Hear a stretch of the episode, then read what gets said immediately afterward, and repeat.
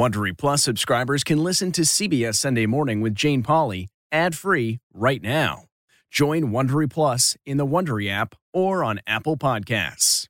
Making sure a business thrives is challenging, but sometimes the solution can lie right in the numbers. Uh, specifically 37,000, 25, and 1. Now, these aren't just figures, they're a gateway to more visibility and decisive control in your business. Let's start with 37,000. That's the amount of businesses who've embraced NetSuite by Oracle, the ultimate cloud financial system revolutionizing accounting, financial management, HR, and beyond. And 25? That's how many years NetSuite has been helping businesses do everything from accelerating financial closures to slashing operational costs. And every business is unique, making yours the one that matters. NetSuite offers tailored solutions to amplify your key performance indicators, all consolidated within one streamlined platform. Ready to optimize? Download NetSuite's coveted KPI checklist, engineered to elevate your performance consistently, absolutely free. Visit netsuite.com slash CBS now. That's netsuite.com slash CBS. Apple Card is the perfect cashback rewards credit card. You earn up to 3% daily cash on every purchase every day. That's 3% on your favorite products at Apple, 2% on all other Apple Card with Apple Pay purchases, and 1% on anything you buy with your titanium Apple Card or virtual card number. Visit apple.co slash card calculator to see how much you can earn. Apple Card issued by Goldman Sachs Bank USA, Salt Lake City branch, subject to credit approval. Terms apply.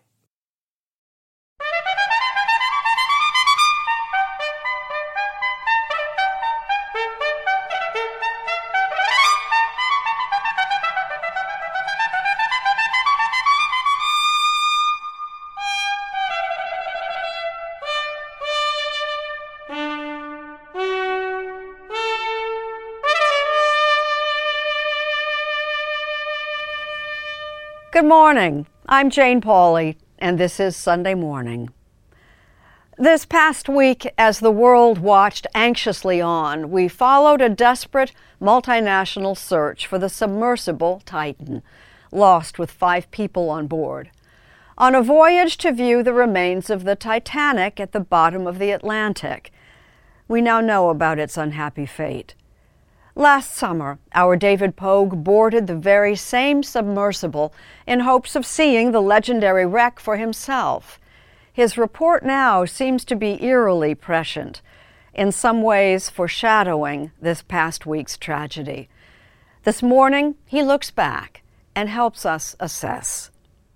These are the weights that we would drop, the emergency weights. Stockton Rush was piloting his custom built submersible to the Titanic last Sunday when it imploded, killing him and four others aboard. The tragedy shouldn't have happened in the first place. Rush isn't here to answer questions, but during our visit last summer, he seemed to anticipate many of the critiques. If you're innovating, you're breaking things by definition. You're, you're taking it to finding out what the limit is. Coming up on Sunday morning, Stockton Rush. You're still going to be safe. In his own words. In the Hollywood of his days, he was without question a giant. Tracy Smith looks back on the legacy of Rock Hudson, his triumphs, and his trials. Screen legend Rock Hudson did a lot of wooing over his decades long career, but as we learn in a new documentary, off camera, things were more complicated. We were ordered never to have our picture taken together because somebody would know that we were gay. Rock Hudson's greatest role, in a sense, was playing Rock Hudson. The Many Lives of Rock Hudson, ahead on Sunday morning. On this first weekend of summer, Conor Knighton looks at efforts to protect the owl, struggling to survive in an ever more crowded world. I'll talk with my friend and colleague, legendary broadcaster Tom Brokaw. Opinion from author Wesley Lowery, and more this Sunday morning, June 25th, 2023. And we'll be back after this. Your last day of vacation, and you found time for a deep tissue massage followed by a long mud bath, then a two hour nap. Because you're an American Express Platinum Card member and booked your stay at a fine hotel and resort through Amex Travel, which means a 4 p.m. checkout And those relaxing vacation vibes can keep going at the airport in the Centurion Lounge. Just a splash before you board the plane back to reality. That's the powerful backing of American Express. See how to elevate your travel experiences at americanexpress.com slash with Amex. Terms apply. June's Journey is a fascinating hidden object mystery gaming app where you'll play as June Parker, tasked with a daunting obligation solve your sister's murder. Set in the 1920s, the era of glitz and glam, this family mystery is one for the ages. Everyone's a suspect until your investigation determines otherwise. The clues are all around you, hidden within tricky twists and turns. You'll collect detailed information about each character in your photo album where you'll comb over every detail. You can even join a detectives club to chat and play with others or against them in the Detectives League. With hundreds of puzzles to solve, you should probably get started today. Discover your inner detective when you download June's Journey for free today on iOS and Android.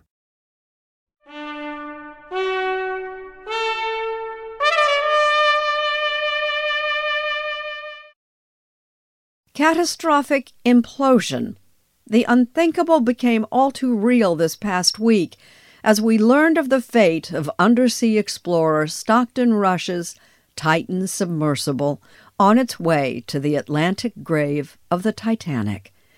The questions, the second guessing, David Pogue tells us, are likely to continue for a long time to come.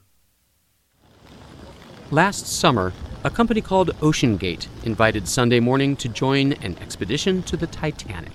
At the time, I was thrilled. Next time I come out of this doorway, I'll either be a changed man forever or cursing the bad weather. As the whole world knows now, OceanGate's business was taking adventure seekers on these Titanic dives. Well, we're sitting on the Titanic. We Yeah. are on the Titanic. for $250,000 a ticket on a one of a kind carbon fiber submersible called the Titan. Carbon fiber is a great material. It's better than titanium, it's better than a lot of other materials.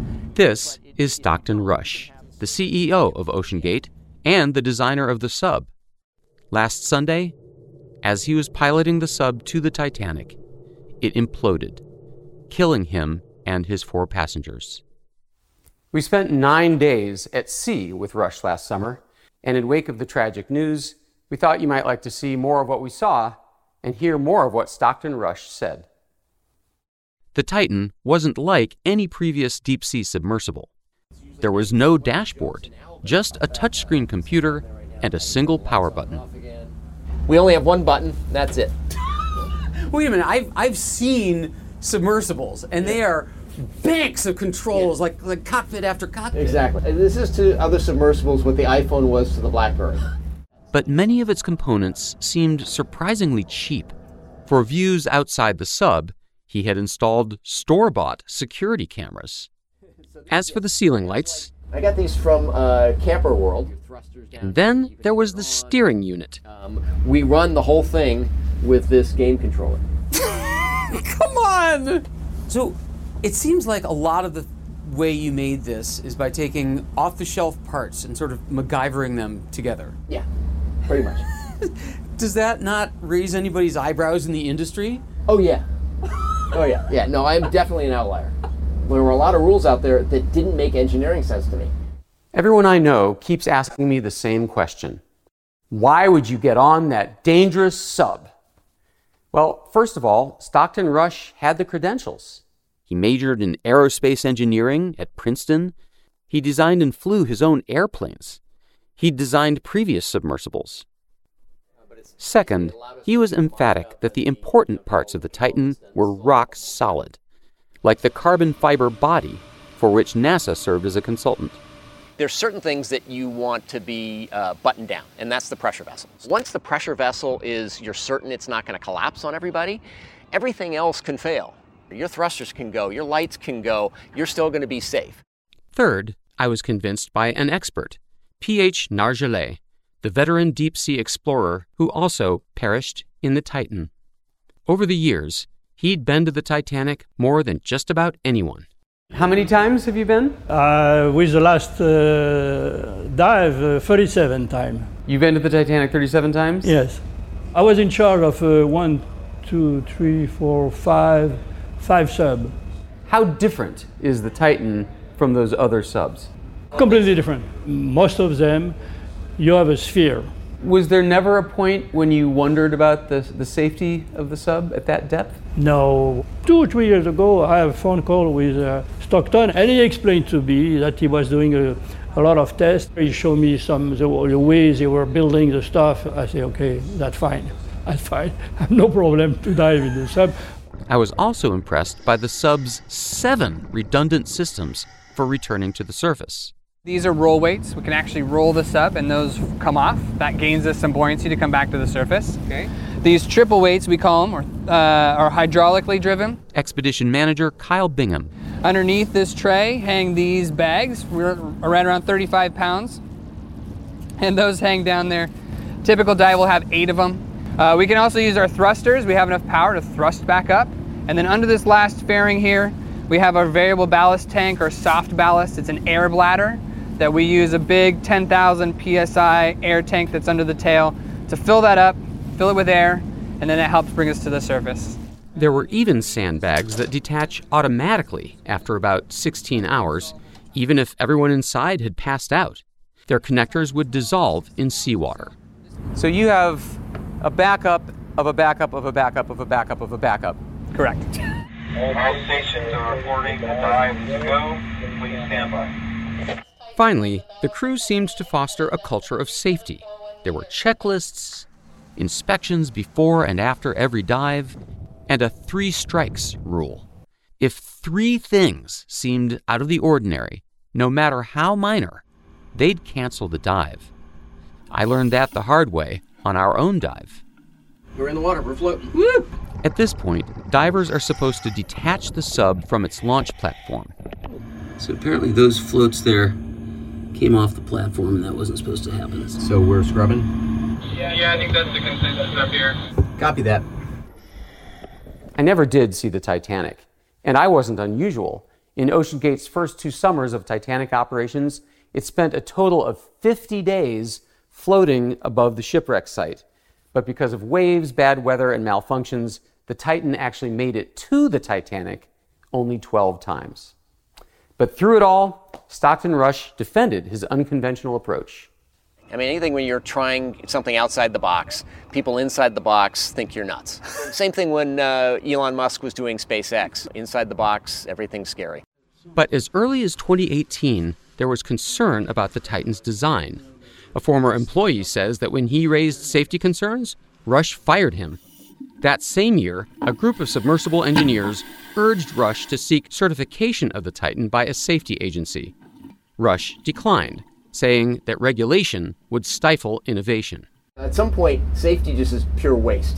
I mean, if you just want to be safe, don't get out of bed, don't get in your car, don't do anything. Yeah. At some point, you're going to take some risk, and it really is a risk reward question. I said, I think I can do this just as safely by breaking the rules.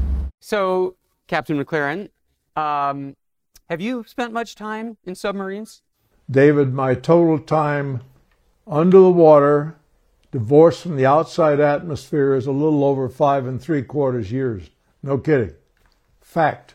Retired U.S. Navy submarine captain Alfred McLaren is not impressed by OceanGate's innovations. I mean, would you fly in an airplane that somebody excitedly told you, well, it's going to be a lot cheaper because we found a new way of attaching the wings? Yeah, right. He theorizes that the Titan failed not because it was made of carbon fiber, but because it was made of three dissimilar materials carbon fiber, titanium, and plexiglass for the porthole. When you have different materials, different molecular structure, they have different coefficients of expansion and compression, and you then you make repeated cycles in depth. Of course, you're going to work that seal loose. And that's why submarines don't run around with, with any portholes at all, come to think of it. It's a weak point. I think there's a, a great, almost surreal um, irony here, which is Titanic sank because the captain took it full steam into a, an ice field at night on a moonless night with very poor visibility. Uh, after he had been repeatedly warned by telegram, by Marconigram. In an interview with Anderson Cooper, filmmaker and veteran Titanic diver James Cameron pointed out a sad parallel between Stockton Rush and the captain of the Titanic. The arrogance and the hubris that sent that ship to its doom is exactly the same thing that sent those people in that, that sub to their fate. The world mourns the loss of Stockton Rush, P.H. Nargeolet, and their three passengers British billionaire Hamish Harding, Pakistani businessman Shahzada Dawood, and his son Suleman. Already, there's talk of restrictions and regulations and lawsuits. Will the OceanGate disaster mean fewer people going adventuring? Well, every year people do die skydiving and scuba diving and climbing Mount Everest. Tragic every time, and yet people still keep coming. Some people just have that itch. For them, danger is the point. The risk of dying gives meaning to living. I think Stockton Rush was among them. I wanted to be sort of the Captain Kirk. Um, I didn't want to be the passenger in the back. And I realized that the ocean is, is the universe. That's where life is.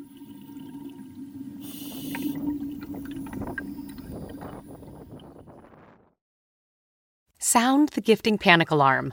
You need to get an amazing gift. Wait, no, the perfect gift. And it needs to say, I'm a thoughtful person, and I appreciate you, and I know exactly what you like, all at the same time. Relax. Now you can use gift mode on Etsy. Gift mode on Etsy is here to take the stress out of gifting so you can find the perfect item for anyone and any occasion. It's easy to find gifts made by independent sellers for all the people in your life, like the pickleballer, the jazz fan, the Zen seeker, the artist, or the pasta lover. From 90s nostalgia and mixology to reality TV and gaming, there's something for everyone on Etsy. A gifting moment is always around the corner. Whether it's a birthday, an anniversary, a holiday, or even just a day to say thank you, Gift Mode on Etsy has you covered. Need to find the perfect gift? Don't panic. Gift easy with Gift Mode on Etsy. Do you ever wonder where all your money went? Like every single time you look at your bank account? Honestly, it's probably all those subscriptions. I felt that way too until I got Rocket Money. Rocket Money helped me see all the subscriptions I'm paying for, and it was eye opening. Between streaming services, fitness apps, delivery services, it all adds up so quickly. Rocket Money is a personal finance app that finds and cancels your unwanted subscriptions, monitors your spending, and helps lower your bills. Rocket Money has over 5 million users and has helped save its members an average of $720 a year, with over 500 million in canceled subscriptions. Stop wasting money on things you don't use. Cancel your unwanted subscriptions by going to rocketmoney.com slash Wondery. That's rocketmoney.com slash Wondery. rocketmoney.com slash Wondery. For owls these days, wisdom isn't enough because outsmarting climate change and habitat loss is no small challenge. Conor Knighton introduces us to a man who spent a lifetime trying to help. This sprawling site near Hermiston, Oregon, was once an active Army depot. Built in 1941, it eventually became known as the Umatilla Chemical Depot. Deadly agents like sarin gas were housed in rows of concrete bunkers you can still see from the air. But you have to be at ground level to notice all of the burrows. This land is home to around 50 pairs of burrowing owls. They have to have burrows for protection for nesting. I mean, their life revolves around burrows. David H. Johnson's life revolves around owls. He claims he didn't have much say in the matter. I didn't pick owls, they picked me. When Johnson was just 11 years old, an eastern screech owl landed on the edge of his tent and he was captivated. We're going to set two traps out here. Today, uh, he's the director of the Global Owl Project. There are two important days in your life the day you're born and the day you find out why. I'm here to help owls and conservation of the planet and the people that I care about.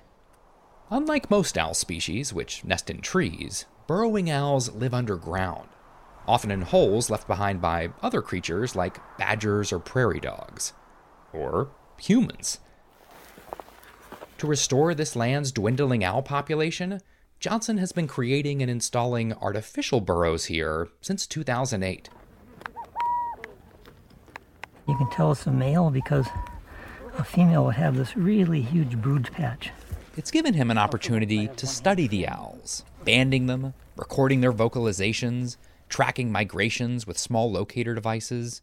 The science of owls is just vast and fascinating. We've been studying these birds for a very long time, but it's really only recently that we've had the kind of advances in technology, the breakthroughs that have allowed us to solve some of the mysteries that have been around for centuries.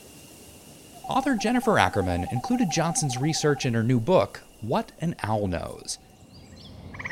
Wood ducks are falling in over here. They just splashed down. I met up with Ackerman at an owl prowl in Indiana, where owl enthusiasts spend an evening wandering around in the darkness, looking and listening for the elusive creatures. Did y'all hear the barred owl? It's this combination of the strange and the familiar that I think makes people just obsess about owls. And we have been obsessing as a species about owls for tens of thousands of years. More than 30,000 years ago, this owl portrait was scratched into the wall of France's Chauvet Pont d'Arc cave. More recently, owls have popped up in everything from Tootsie Pop commercials How many licks does it take to get to the Tootsie Roll center of a Tootsie Pop? Let's find out. to Harry Potter. Right, smart bird you got there, Mr. Potter. Humans have a great imagination, and we project it on owls in all kinds of different ways. You know, someone's going to get sick or die, or they have wisdom. You know, they're just owls, and they're doing what they do best. For the past decade, Johnson has been studying how cultures all across the world view owls. Are they wise spirits, or are they eerie messengers of death? Through the Global Owl Project, his team has conducted around 6,000 interviews in 28 countries, talking to residents about their beliefs and documenting examples of owl imagery. Owls are uh, mysterious. When you see an owl, you realize the owl's been watching you for quite a while already. Sure. And it kind of gives you the heebie-jeebies because, like, you know, I'm just seeing this now, and it's been watching me the whole time. So that scares some people. We're gonna put this on. For Andrew Wildbill, wildlife manager with the Confederated Tribes of the Umatilla Indian Reservation, the burrowing owl holds a special significance. These burrowing owls are, are highly important to our tribal culture, and we recognize them as being a very important animal in this ecosystem. The Army recently transferred thousands of acres of the former depot back to the tribes. The owls are thriving once again on this site, and Johnson is handing off his research project to the tribes as well. He's fighting stage 4 colon cancer and needs to focus on his treatment. All right. Around the leg. Yep. Close to the chest. Yep. Oh, wow. Hey, buddy. But he's going to keep fighting for owls. There are more than 260 species found all across the globe. I wish I could do as much as I could for everything on Earth. Yeah, I can't. What I can do is I can help owls. I'm going to work with owls until my last breath. Across America, BP supports more than 275,000 jobs to keep energy flowing. Jobs like updating turbines at one of our Indiana wind farms and producing more oil and gas with fewer operational emissions in the Gulf of Mexico. It's and, not or. See what doing both means for energy nationwide at bp.com slash investing in America. When you choose Organic Valley, not only will you be enjoying great tasting dairy, you'll help to save over 1,600 small organic family farms who are protecting over 400,000 acres of organic farmland and all the plants and animals that call it home. This is dairy you can feel good about. It's great tasting, high quality organic dairy, ethically sourced from small organic family farms. To find Organic Valley Dairy near you, visit ov.coop. That's ov.coop.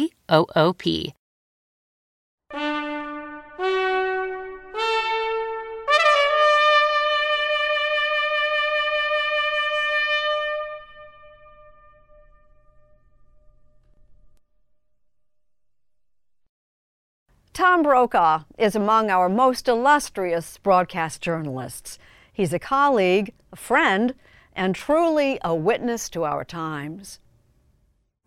Life in the streets of Beijing. He would never have imagined biking through Tiananmen Square. Only one passing bicyclist seemed to know what we were up to. For 20 years, Tom Brokaw was at the helm of NBC Nightly News, In El Salvador, delivering the news of the day. Uh, and we have a remarkable development here tonight at the Brandenburg Gate. And sometimes the news of a lifetime. The wall is effectively down. That was one of the biggest stories of the 20th century, and I was the only one there. The only one of the big three Peter Jennings, Dan Rather, Tom Brokaw. And we were competing all day, every day. This is NBC Nightly News. And then facing off with Tom Brokaw in New York. every night. President Reagan today. Colleagues still call him Duncan. Duncan the Wonder Horse for his vaunted capacity for work. Never give up. Could explain where that comes from. Brokaw's latest book is a hybrid memoir and history, a kind of love letter to his parents and the hardworking people of the plains who shared a never give up outlook. Is this the story of your success compared to your parents or because of your parents? Oh, it's because of my parents. This is Tom Brokaw's dad. He was the toughest kid in town. If a character had been invented by Mark Twain and Charles Dickens, would have been Red Brokaw. An elementary school dropout, Yeah. a town tough. I don't think anybody tucked him in at night. The youngest of 10, Red Brokaw had a learning disability, quit school in second grade, and went to work at the age of eight. He was doing horrifyingly dangerous jobs. And one of them was digging a deep well, and they would put a rope around my dad's legs and drop him down headfirst into the well. In those times, nobody batted an eye when your father is on some kind of agricultural contraption, and if he had fallen off his perch, he would have been shredded. There were no rules in those days, and if there were federal regulation, they didn't get all the way to Bristol, South Dakota, I gotta tell you. After the Civil War, like other ambitious young men, Tom's great grandfather went west and got off the train in Bristol. What opportunity did he think he would find in the middle of Nowhere. nowhere? It was completely barren at that point. And he decided what it really needed was a place where people could find food and find a place to stay. Over the years, the Brokaw House became a local landmark. A family business, everyone worked. Oyster stew and coleslaw, boiled lamb, duck, roast beef, roast turkey, mashed potatoes, peas, squash, steamed suet pudding, that sounds delicious, mince pie, apple pie, custard pie, blueberry pie, orange pudding, assorted cake. Mrs. Brokaw was in the kitchen and made it all. My grandmother unfortunately died at an early age. She was only 42 because she just worked full time. Throughout his life, it seems Red Brokaw worked all the time. He wanted to be respected. He wanted the people to think well of him. Your parents, on their wedding day, How more handsome can they be? Tom's interest in news gathering may have come from his mother, Jean.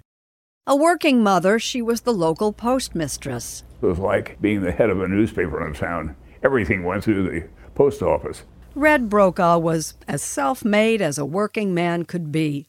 A genius with heavy machinery, and he could build anything. Harnessing the Missouri River. The first power comes from the fourth largest earth dam in the world, Fort Randall. A muscular monument to a confident post war America. The Fort Randall Dam stands astride the Missouri River, built in nine years by the Army Corps of Engineers, and an army of working men like Red Brokaw. I think of that dam, and if you build it, they will come. It was a hugely important dam for flood control and other things and for creating power. And jobs. The Brokaw family packed up and headed for Pickstown. Pickstown sounds like a mirage. Pickstown was a magical place, and it had everything you can imagine. It had great schools, it had great hospitals, and everybody came from all over America, mostly working class. Pickstown was a manufactured town for the people who would build the dam, who found neat houses with state of the art amenities like heat and running water. And at the end of the nine years, they folded it up and shipped it away. The story of Tom Brokaw's success begins in Pickstown. When there was a school play, I had a lead. When there was an event that was going on in town in which they needed an MC, guess who they called? Yankton, South Dakota is what Tom calls home. His high school resume includes governor of South Dakota Boys State, class president. Meredith Auld was vice president, a cheerleader, the doctor's daughter, and his future wife. You've been married for how long? 60 years. Six O. A six and an O. When she was about to marry you, she explains to a friend, Well, I don't know if we'll make any money, but life will be interesting. Right. Beyond their dreams. In 1976, Tom's career was taking off. That is Dawn coming up over New York this morning. The new host of Today. There is a welcome new addition to this set, a kind of dawn in itself. It is Jane Pauley, of course. With a really new newcomer by his side. I knew Gary before he met you. Meredith was a matchmaker. Then he was showing up in my office a lot. Meredith says, Not about you. He wants to meet Jane. I said, Oh. Well, on behalf of my children, thank you. You're going to go see the grandson play soccer. Sarah and I and Archer will be looking around Madrid, and then he goes to camp. The Brokaws dote on their three daughters and five grandchildren. It's a commentary on where we've come in life. You know, we now have a grandson who's going away to a soccer camp in Europe. It seems unimaginable from our early Oh, oh, I know. life, right? Ten years ago, life took a hard turn. Diagnosed with multiple myeloma, an incurable blood cancer. Tom Brokaw wasn't supposed to live to be 83. But Duncan is still the wonder horse. I've had a bad experience. I kept thinking bad things would happen to me. But as I grew older, I began to develop this condition. And what you try to do is control it as much as you can. And I've had to change my life in some way. I really had to give up my daily activity with NBC. I had to walk away from them as they were walking away from me. I just wasn't the same person. And so for the first time in my life, I was kind of out there, you know, in a place I had never been in my life. But what a life it's been. You were deeply formed by your South Dakota roots. You left, but what did you take with you? That you get things done by getting them done. As my family and my friends will all tell you, I never run out of gas.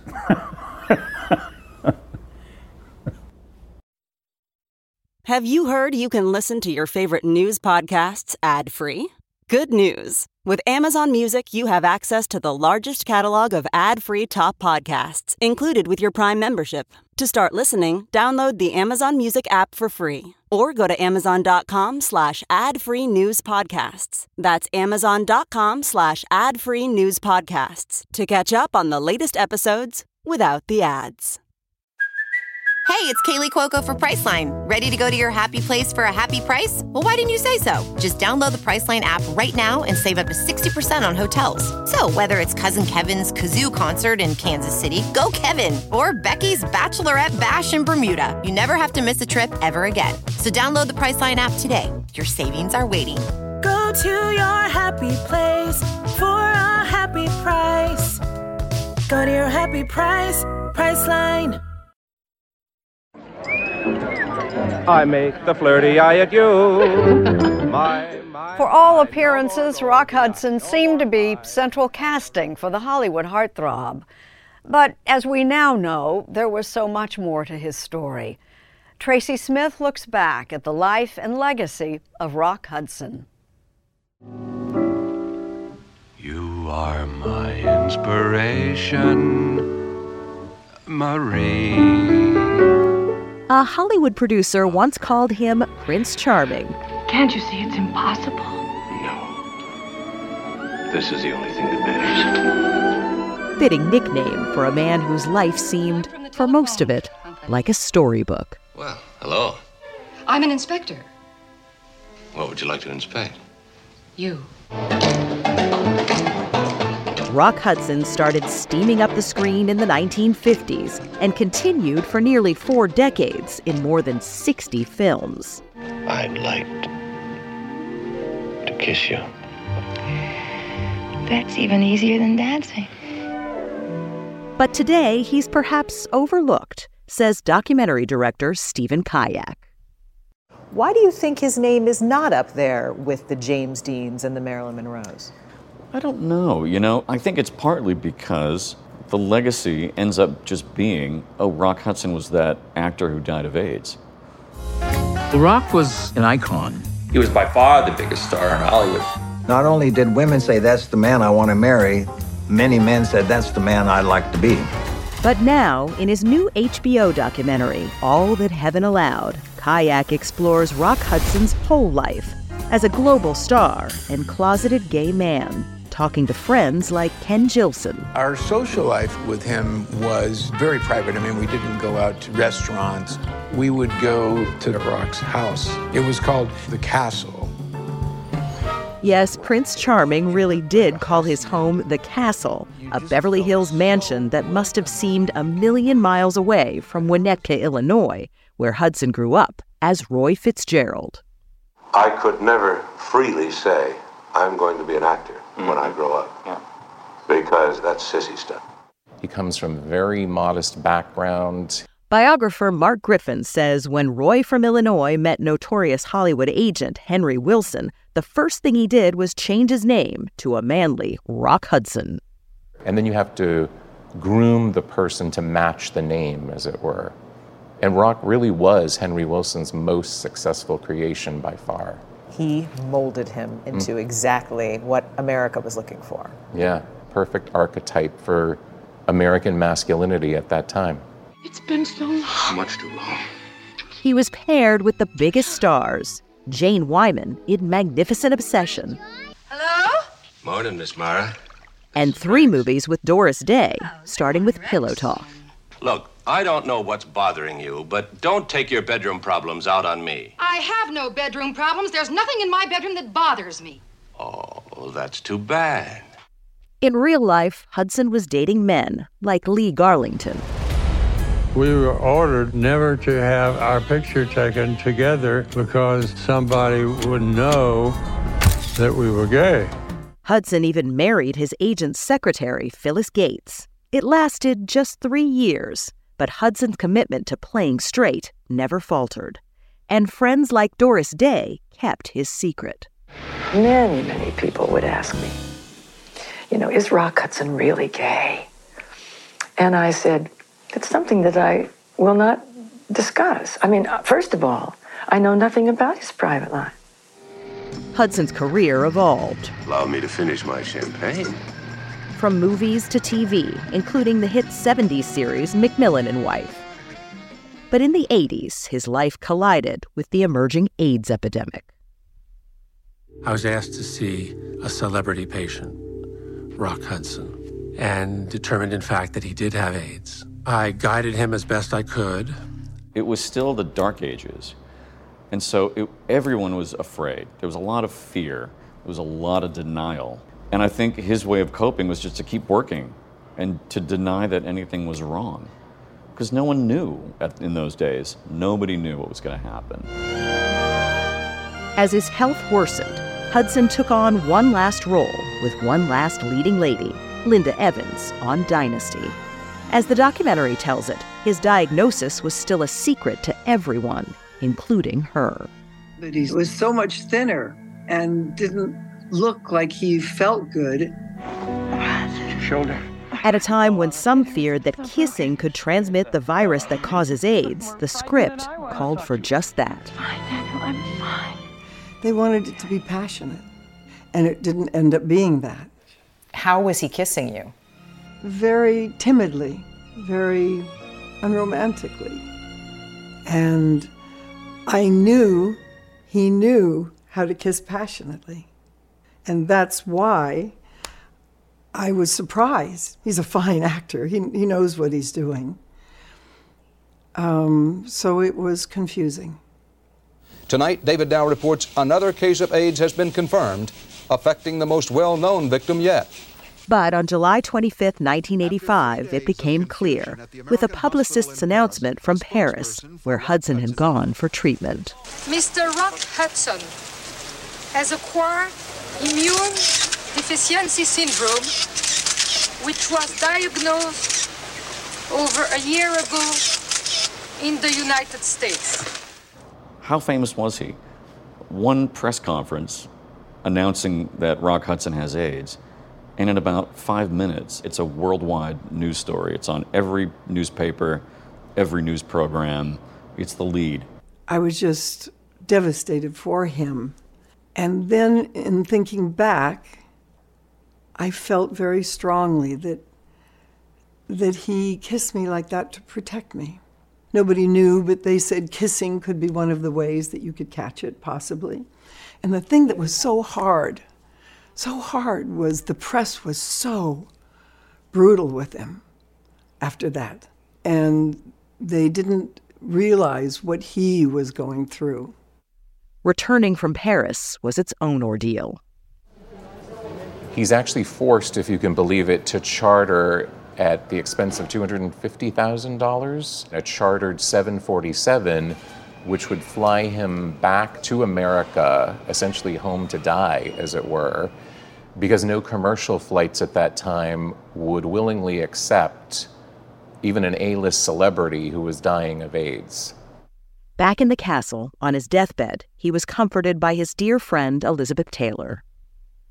And everyone was maintaining a very polite distance and Taylor, quite admirably, said, Well, this is ridiculous.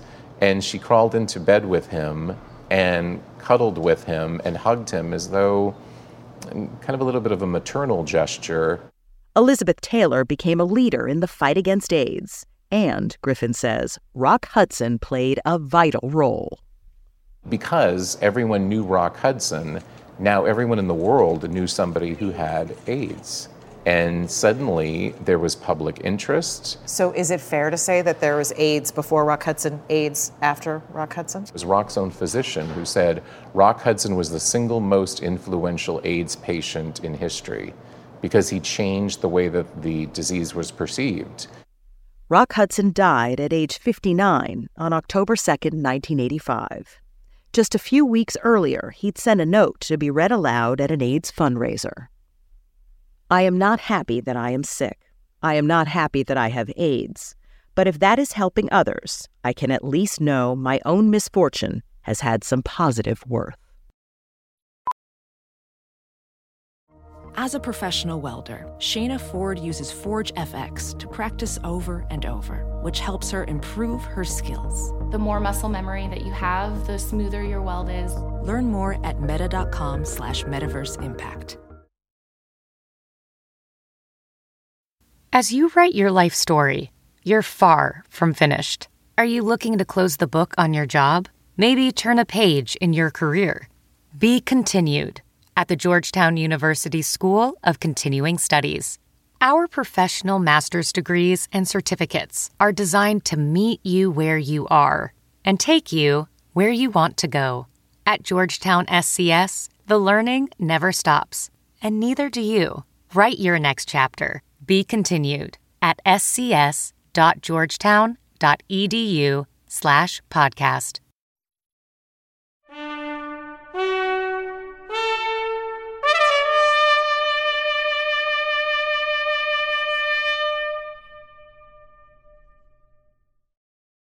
Journalist Wesley Lowery's new book is called American Whitelash his thoughts this morning about the recent surge in white supremacist violence. Of all the newspapers that I've come across in bookstores and vintage shops, one of my most cherished is a copy of the April 9th, 1968 edition of the now defunct Chicago Daily News. It's a 12 page special section that they published after the death of Martin Luther King Jr. The second to last page contains a searing column by Mike Royko, one of the city's and country's most famed writers.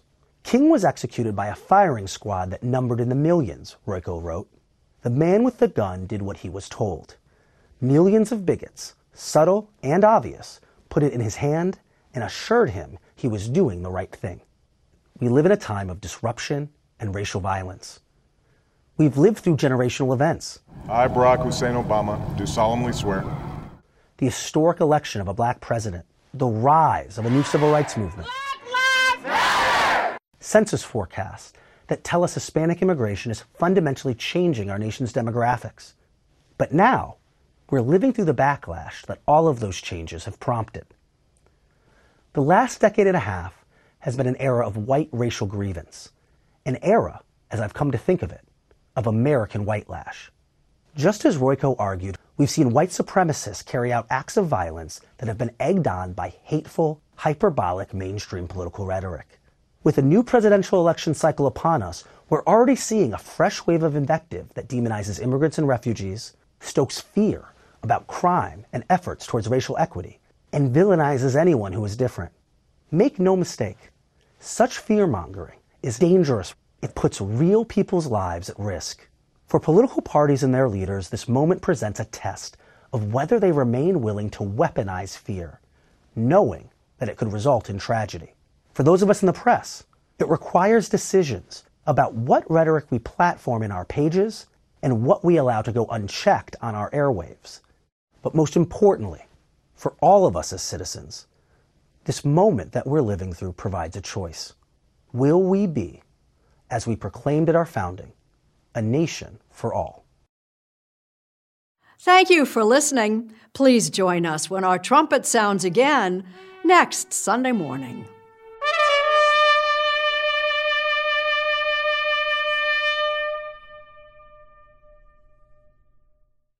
Hey, Prime members, you can listen to CBS Sunday Morning with Jane Pauley ad free on Amazon Music. Download the Amazon Music app today. Or you can listen ad free with Wondery Plus in Apple Podcasts. Before you go, tell us about yourself by completing a short survey at wondery.com/survey. I'm Mo Rocca, and I'm excited to announce season four of my podcast, Mobituaries. I've got a whole new bunch of stories to share with you about the most fascinating people and things who are no longer with us. From famous figures who died on the very same day to the things I wish would die, like buffets. Listen to Mobituaries with Mo on the iHeartRadio app or wherever you get your podcasts. The early 2000s was a breeding ground for bad reality competition series. From shows like Kid Nation, CBS's weird Lord of the Flies style social experiment that took 40 kids to live by themselves in a ghost town, to The Swan, a horrifying concept where women spent months undergoing a physical transformation and then were made to compete in a beauty pageant. Hi, I'm Misha Brown, and I'm the host of Wondery's podcast, The Big Flop. Each episode, comedians join me to chronicle one of the biggest pop culture fails of all time and try to answer the age old question who thought this was a good idea? Recently, on The Big Flop, we looked at the reality TV show The Swan. The problem this dream opportunity quickly became a viewing nightmare. They were isolated for weeks, berated, operated on, and then were ranked by a panel of judges. Follow the big flop on the Wondery app or wherever you get your podcasts.